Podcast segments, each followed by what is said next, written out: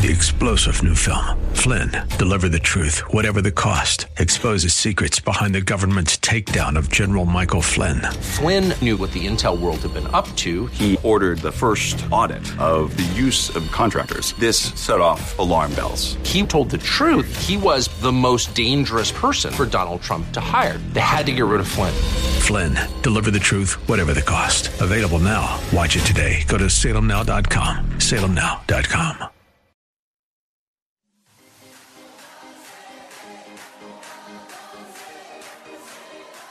Welcome to Let Us Reason, a Christian-Muslim dialogue with host Al Fadi. Let Us Reason is a unique show utilizing theology, apologetics, and evangelism to reach Muslims for Christ by comparing and contrasting Christian and Muslim doctrines. And now, your host, Al Fadi. I'm so excited, of course, to be with you again, and I uh, wanted to share with you some exciting things that will be taking place this week. Uh, David Wood will join me tomorrow and on Wednesday, and we will be here in studio. We'll be recording a number of uh, video shows. Uh, one of the series that we have been praying about is to do something about atheism and show how that can impact, by the way, uh, the rise of atheism among young Muslims in the Middle East, including in Saudi, by the way. We would like to address it from different angles. Uh, David's own experience with atheism, of course. Um, we both going to use biblical principles to talk about that and argue uh, against this notion that there is no God or God doesn't exist, especially from a Muslim who's been probably hurt and feels that there is no God to be found, which I per- perfectly I can understand and I can relate. I went through a phase myself as I was seeking Christ to the point that I felt that God doesn't exist anymore or he's nowhere to be found in my own life. But, um, you know, that's one of the things that we will be talking about. We're going to be using uh, also one of the arguments for the existence of God is the moral argument. And believe it or not, in a classic Al and David Wood style, we are going to use the Prophet of Islam, whom I also like to total the uh, title as the Prophet of Doom. Uh, we're going to use his own violations of moral values as an example as well to challenge those who claim that there is no God. Now, you know, of course, if you are in ministry among Muslims, what I mean by that. How often do our Muslim friends keep asking us this famous question? Show me one verse where Jesus, did, uh, where did Jesus say, I am God, worship me? As if having that verse is going to be the solution to the problem. As if having such a verse means that Jesus is divine and ignoring everything else, you know, basically, Uh, in the Bible that describes his divinity, including his own words, by the way, and how the Jews understood many times his statements. I mean, it's kind of really a silly argument.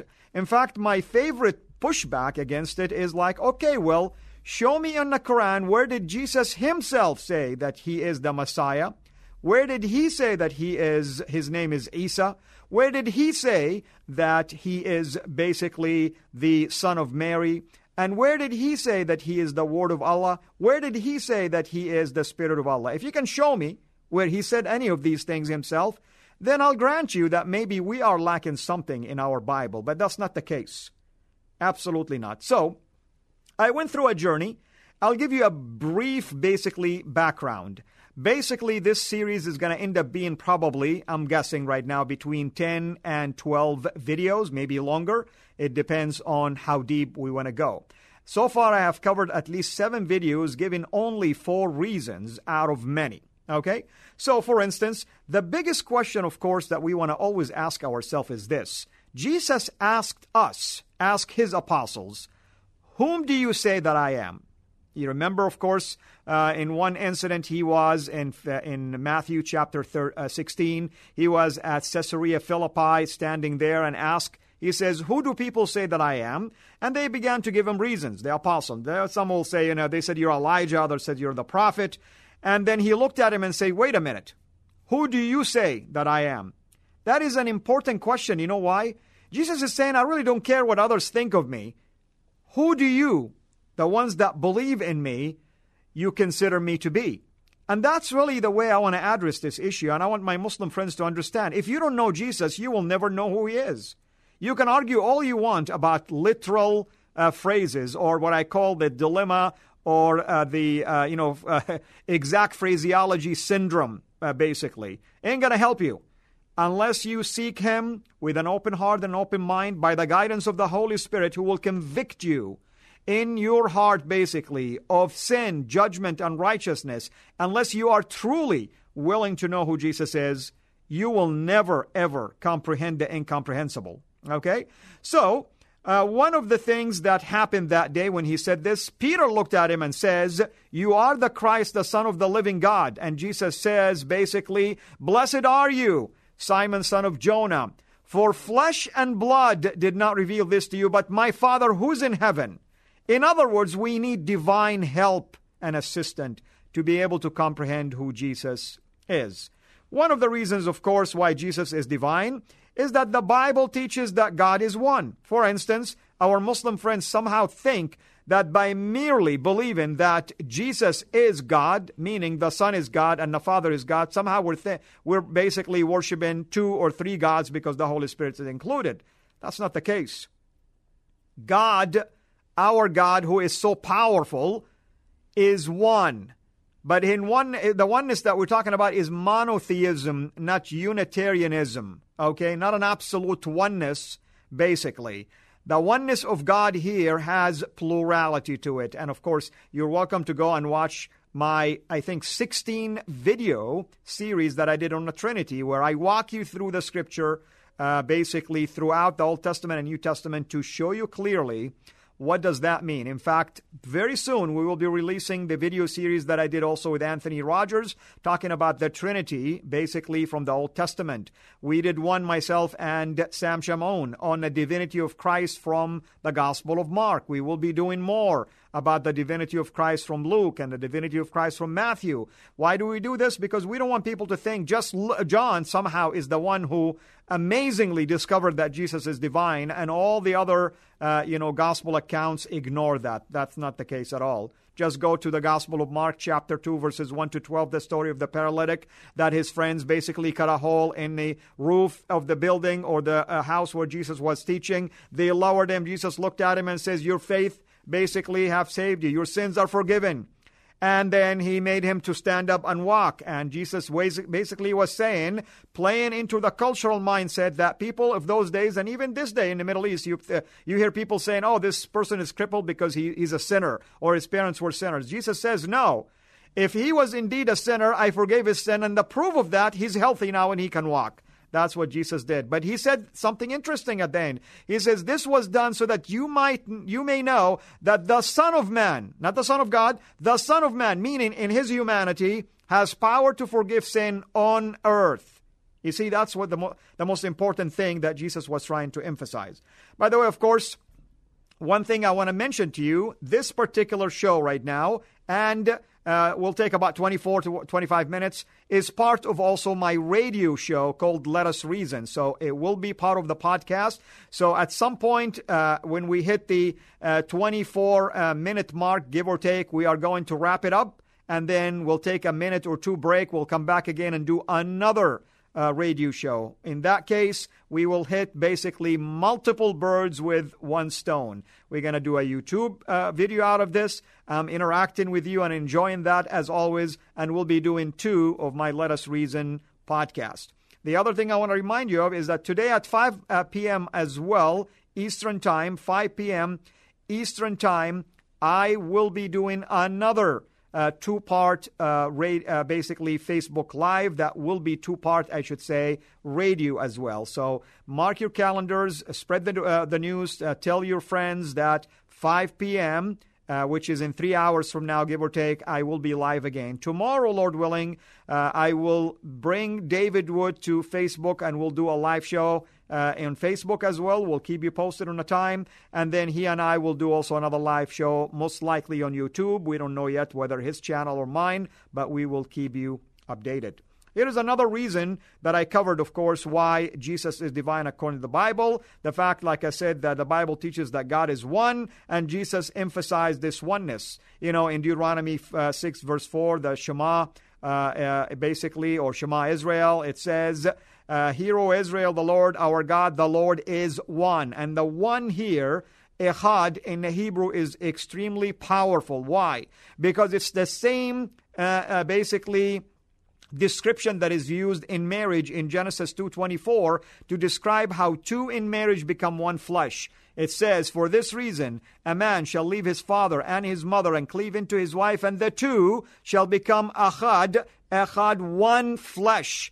Two persons, one in essence. The same thing about the Trinity. It's one in essence. The Trinity basically states that within the one being, that is God, there exists eternally three key co-equal and co-eternal persons, Father, the Father, the Son, and the Holy Spirit. So this is the kind of stuff that I covered. Another reason that I gave, I'm just uh, flipping through uh, some of the notes that I have here. Another reason why Jesus is God according to the Scripture is that the Bible teaches that Jesus pre-existed before the creation of everything. In John one one, it says, In the beginning, the Word, meaning in eternity past, the Word was with God, and the Word is God. In the beginning, the Word, and the Word was with God, and the Word is God. And then it says, or was God. And then it says, and the Word became flesh and dwelt among us. That's amazing. Exact same thing, you know, you will find in Genesis. In the beginning, God created the heavens and earth, made the heavens and earth. In John one one, basically proceeds to tell us in verse three that all things were made by Him, and aside from Him, nothing was made. He is the creator of everything. How can He create everything if He Himself is created? You know, uh, that's uh, some of the things that I like to use to uh, basically challenge those who deny the, uh, the divinity of Christ. In fact, Jesus Himself in John seventeen, verse three, John seventeen, uh, three, Uh, one of the famous passages that our Muslim friends like to use all the time. seventeen verse three, it says, And this is eternal life, that they may know you, the only true God, and Jesus Christ whom you sent. Notice, you have to know both the Father and the Son to be saved, to have eternal life. Not one, both. But God is one, and Jesus basically acknowledged this. I'm going to move on now to give you a third reason quickly. Another reason why Jesus is divine according to the Scripture, which, by the way, all of these reasons that I'm giving you, we did this video show, video series about that we will be releasing soon, and we called it Biblical Reasons Why Jesus is God. So I'm just giving you a teaser here, technically speaking. Another reason is that the Scripture introduces Jesus to us as the creator, not creature. He's the creator. He's the maker of all things. Uh, one of the favorite passages that our uh, friends who are Jehovah's Witness love to use is in Colossians chapter one, verse fifteen, where it says that Jesus is the firstborn of all creation. And they get stuck there and they say, see, He is made, basically. He's created. Why would it say He's the firstborn of all creation? Well, that's not the case. The firstborn here is used as a designation of authority, preeminence, and basically, and the metaphor here is the firstborn. David was made basically the son of God and the firstborn basically of all kings, all the kings on the earth basically, metaphorically speaking, even though he wasn't the firstborn. Jacob was made like the firstborn of Isaac, even though he wasn't the firstborn. And uh, the blessings that basically Jacob gave to the sons of Joseph, uh, Ephraim and Manasseh, He blessed the young ones, basically, as if he was the firstborn, even though the uh, he was not the firstborn. So we go through all of these passages, give you enough background to see why the choice of words was intentional in the Scripture and how the Lord Himself wanted us to know that Jesus, being the firstborn, is a place of honor for Him, place of authority, and place of preeminence. Now, I'm going to get to another reason. Uh, that's that Jesus himself, Jesus himself identified himself, by the way, in the Scripture as divine. And that's really what blows my mind away, that our Muslim friends always insist that Jesus never said that he is God, or as if he has to say it in the exact same phraseology, I am God, worship me. It doesn't work that way, by the way. It does not work that way at all. Notice what Jesus told the Pharisees in John eight thirteen. He says, I told you that you would die in your sins, for unless you believe that I am He, you will die in your sins. Wow.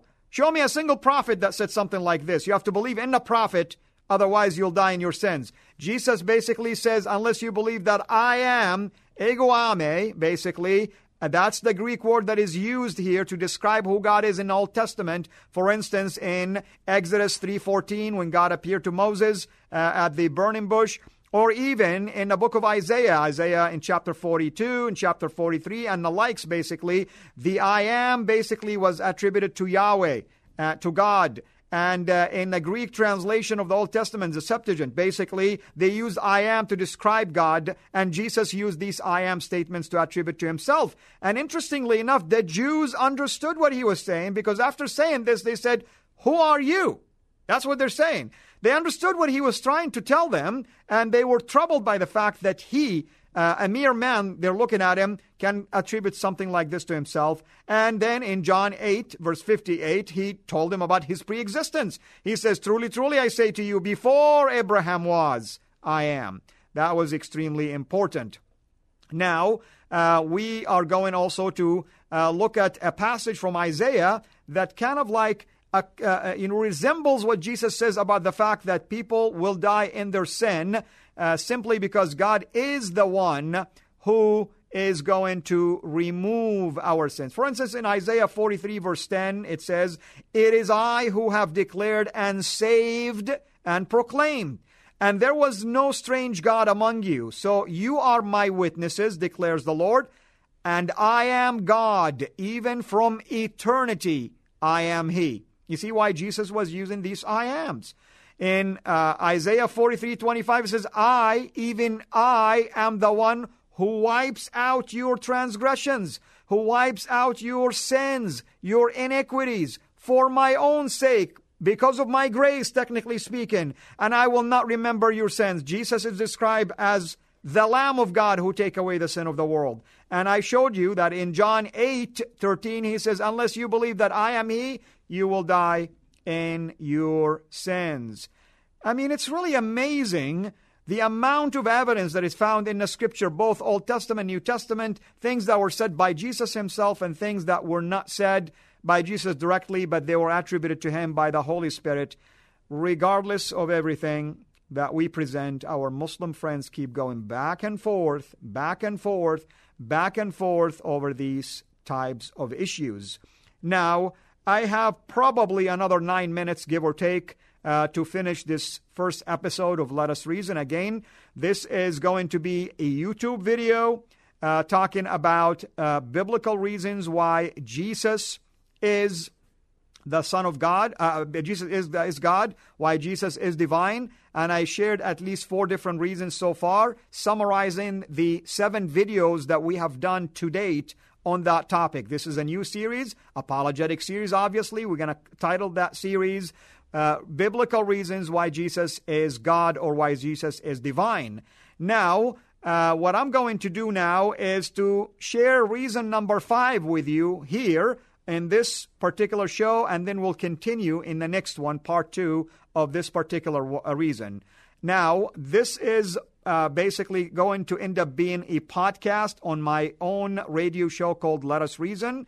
You can always find this radio show on our website, Sira International dot com.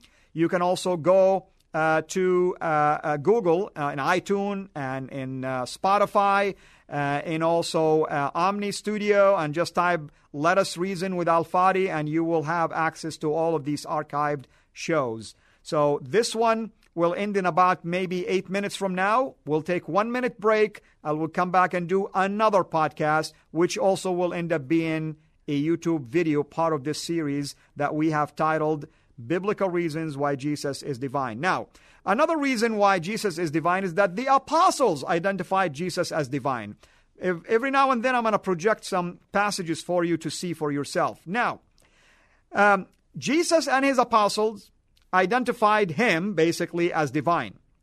The Apostle Peter, for instance, described Jesus as our God and Savior.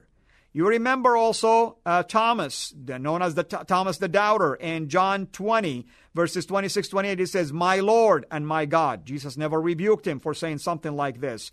In Second Peter one one, in Titus two thirteen, we find declarations like this. In First Peter three fifteen, uh, Peter says, honor Christ the Lord as holy. Okay, uh, Jesus' own half-brother James, who was an unbeliever, basically described him as the Lord of glory in James chapter two, verse one. Is the same thing in First Corinthians two eight. The same thing in uh, Psalm twenty-four, seven to eight, describing Yahweh. What man or prophet basically described themselves this way? Please show me. Nowhere that you will find something like this. He's identified as the Alpha and the Omega. You find this in Isaiah forty-four, verse six, Revelations twenty-two, thirteen. By the way, Revelation is the word of Christ himself.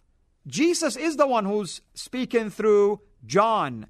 Jesus is the one who's asking John to report certain things. I don't know why my Muslim friends end up missing this entire book, technically speaking. Well, once again, because you have an agenda in your mind because you've been brainwashed to believe a certain thing, and therefore you're not willing to accept anything that goes against it. The writer of the book of Hebrews, an amazing book, by the way. The first few chapters alone are rich with passages to show the glory and the divinity of Christ. He quotes from the Old Testament. Even Yahweh says, your throne, O God, speaking of Jesus, by the way, called Jesus God, called him the Lord. Uh, and, and somehow my Muslim friends end up missing that. I don't know why. The author basically of Hebrews identified Jesus, the Son, as superior to prophets, superior to angels, worthy of our worship, basically. He's superior to Melchizedek, superior to Moses, superior to the law and the high priest and everything else. All of this to show that Jesus basically is divine. Let me show you Second Peter one one. We're going to cut to that slide right now. Simon Peter, a bondservant and uh, an apostle of Jesus Christ, to those who have received a faith of the same kind as ours, meaning were saved by grace, by faith, by the righteousness of our God and Savior, Jesus Christ. Who is the God and Savior that saved us? Jesus Christ. This is Peter, the Apostle Peter, who should know better as a Jew not to blaspheme against God. But no, by the inspiration of the Holy Spirit, he said the truth. Look at another passage that we see in basically Titus chapter two, verse thirteen. Looking for the blessed hope and the appearing of the glory of our great God and Savior, Christ Jesus. Great God and Savior, Christ Jesus. Well, uh, I want to, of course, as always, ask you to send us comment and uh, uh, send us uh, uh, basically, uh, uh, you know, your uh, feedback or questions. I see that uh, Ben Malik is mocking already, and he's calling me basically a great character in Star Wars. That's awesome. You know, as I advise you, Ben, you need to get a hat like this. This is even more superior than the hats that they wear at Star Wars. But thanks, brother. Uh, by the way, um, I'm not going to reveal the identity of who uh, Ben is, but he is associated with our dear brother, Sam Shamon. And Sam will be with me this year, as always. And he and I, we need to work out the dates, and we will continue doing the great work that he's been doing. I really encourage you to go and watch some of his amazing videos that he's done recently about Jehovah's Witness. I mean, I've never seen anything like it. In fact, I am asking him to kindly consider that we do those right here in the studio. So I'm thankful for the dear brother. Now, let me stop here, pause for a second. I want to go to your comments and see if there is anything Uh, that is basically happening. Now, um, I want to just take a look and see if there's any specific questions that are being asked. Um, I'm not seeing really any particular questions here. Um, uh, one of our friends, uh, did, did you guys see any questions? If you see anything, just uh, stop it for me. All of these are wonderful comments, but uh, we are not really seeing any particular questions at all. Um, obviously, you guys are having a heyday right now with Ben Malik. He's definitely a source of entertainment to all of us.